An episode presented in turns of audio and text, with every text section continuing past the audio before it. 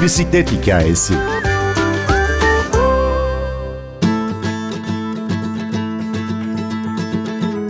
Senelerce kendimi yaşamaktansa eşyaya hizmet etmişim.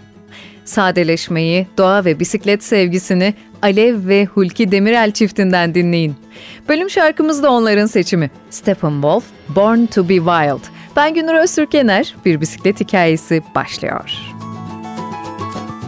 Hiç siz araba kullanırken yolun kenarındaki karıncaları fark ediyor musunuz? Fark etmiyorsunuz. Biz yolun kenarındaki minicik dağ orkidelerini görüyoruz. Bunlar çok kıymetli, bisiklette çok kıymetli. Havayı, kokuyu, doğanın kokusunu alıyorsunuz. Bisikletten vazgeçemediğimiz için karavanla bisiklet aşkı. İlk çadırda kaldığımız zaman Eğirdir Gölü'nün orada Kovada Gölü'nde kaldık.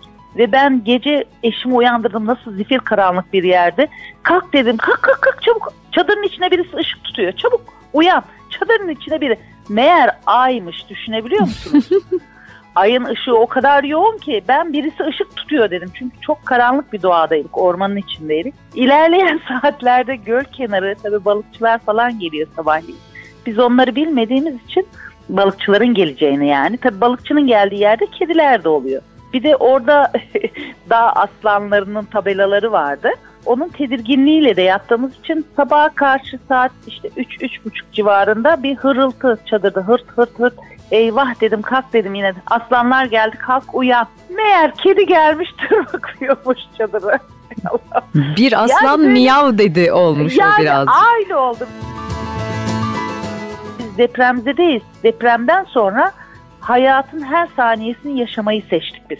Yatırımı kendimize ve çocuklarımıza yapmayı seçtik. Daha az şeyle mutlu olmayı seçtik gerçekten de istenirse hem bisikletçilik yapılabiliyor hem karavancılık yapılabiliyor. Yani ben eşime de demiştim eğer karavan aldığımız zaman bu karavan hayatı bisikletçiliğimizi bitirecekse ben karavanı istemiyorum diye.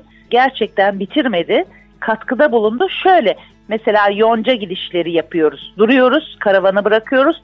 O gün bir tur yapıp gece geliyoruz evimizde, karavanımızda yatıyoruz. İlk bisiklet uzun turumuz Manavgat'tan Köyceğiz Bisiklet Festivali'ne 450 kilometreyi 11 günde çadırda kalarak gittik Akdeniz sahiline.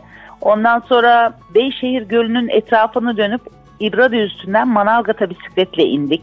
Çok kıymetliydi 4 gece Transtoros yaptık yani bütün motorcuların bildiği şeydir bu. Biz bisikletle Transtoros yaptık. Torosların üstünde bisiklet kullandık. Ohrid yaptık mesela. Benim eşim Ohridlidir anne tarafı.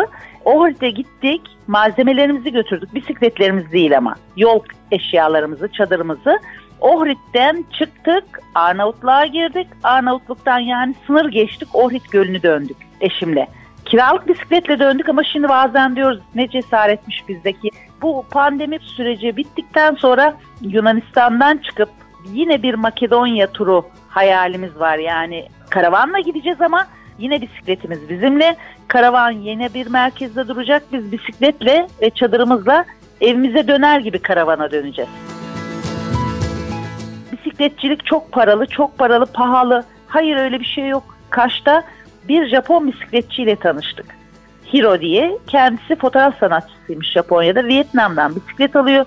Uçakla Yunanistan'a iniyor ve Bulgaristan kapısından Türkiye'ye girmiş. Düşünebiliyor musunuz? Çadırı yok, düzgün çadırı. Yan çantaları yok. Çantalarını kendim yaptım dedi. Torbalarla bağlamış lastiklerle, ambalaj lastikleriyle. Sokakta yoga yaptığımız matlardan bile kötü bir matı var. Ve bisikletini daldan yaptığı bir pabuç şeklinde hatta bir sopaya dayıyor durduğu zaman.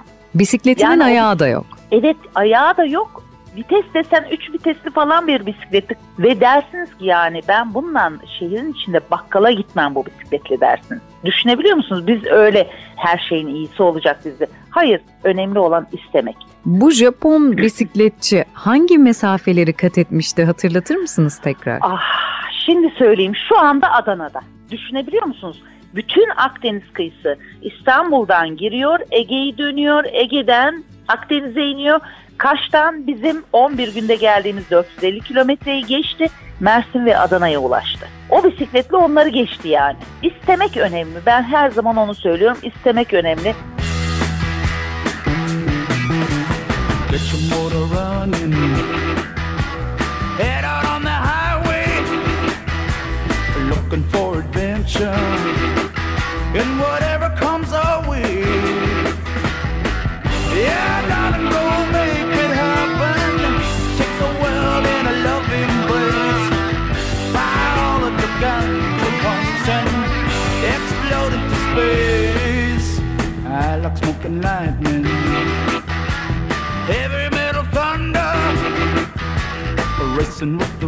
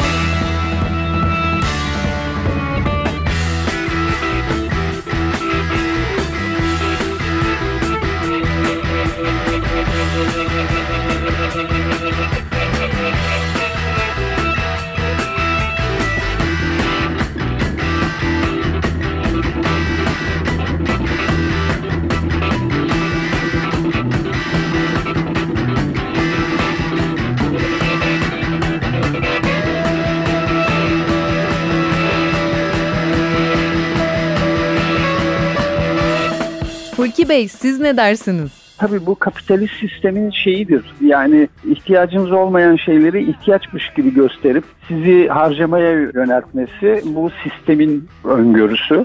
Çok pahalı bisikletler var. Araba fiyatını bulan bisikletler var. Ama böyle 200 liralık bisikletle bile yapabilirsiniz. Bir gün ben eczaneme gidiyorum. Bisiklet mesafesinde eczanem evime. Evden çıktım Manavgat tabelası var hemen yakınımda. Onun dibinde bir bisikletçi gördüm. Bisikletini yatırmış portakal soyuyor. Sabah da 8.30 filan durdum. Bir Sırp bisikletçi. Sırbistan'dan geliyorum ben. İran'a gidiyorum dedi. Bisikleti inanın 1960 model bir şeydi.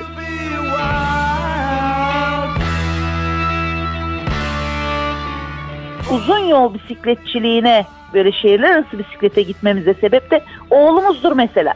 Oğlumuz bizim İstanbul'dan çıktığı Antalya'ya Ege kıyısından üç arkadaş geldiler. Dedik ki biz niye yapmıyoruz ya? Yapılabiliyor yani bu.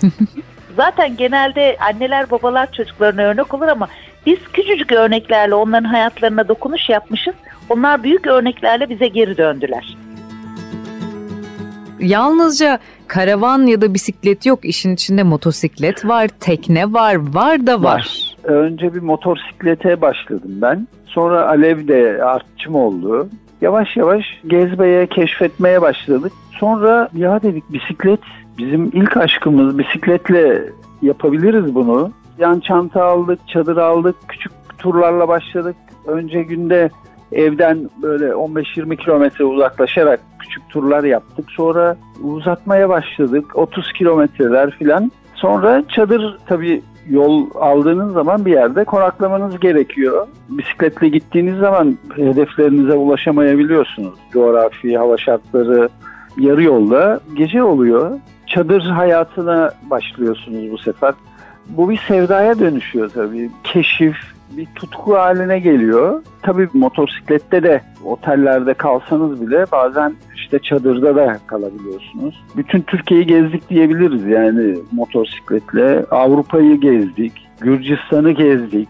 En sonda e, bizce uç noktası bu işin karavancılık yani. Bu bir hayat biçimi. Doğanın keyfini sürememişiz, teknolojiye yenik düşmüşüz. Onun için de hep daha büyük evler, daha büyük evler. Yemin ediyorum karavanda yaşamaya başladıktan sonra evimdeki her eşya batıyor bana. Ve evet eşyalara hizmet etmişim senelerce ben. Kendini yaşamaktansa eşyaya hizmet ediyorsunuz. Bugün kalkıp ev temizleyeceğim. Allah Allah ya. Niye ev temizleyeyim ben? O eşya varsa temizlersiniz. Karavanda öyle değil. İki çatalınız, iki kaşığınız, iki tabağınız var. Misafir için de ikişer tane tutuyorsunuz. Hani ola ki ama karavan hayatında zaten bisiklette de öyle. Herkes kendi eşyasını çıkarıyor. Birlikte otursan bile masaya herkes kendi eşyasını çıkarıyor. mottomuz var bizim. Rüyaların için çalış, hayallerin için yaşa. İki kaşık, iki çatal, iki tabak. İşte bu kadar basit.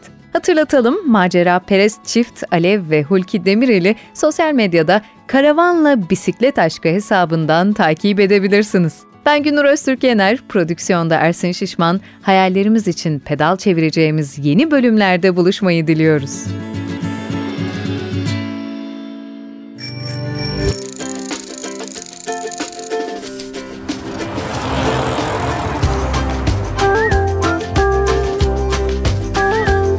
Bir bisiklet hikayesi.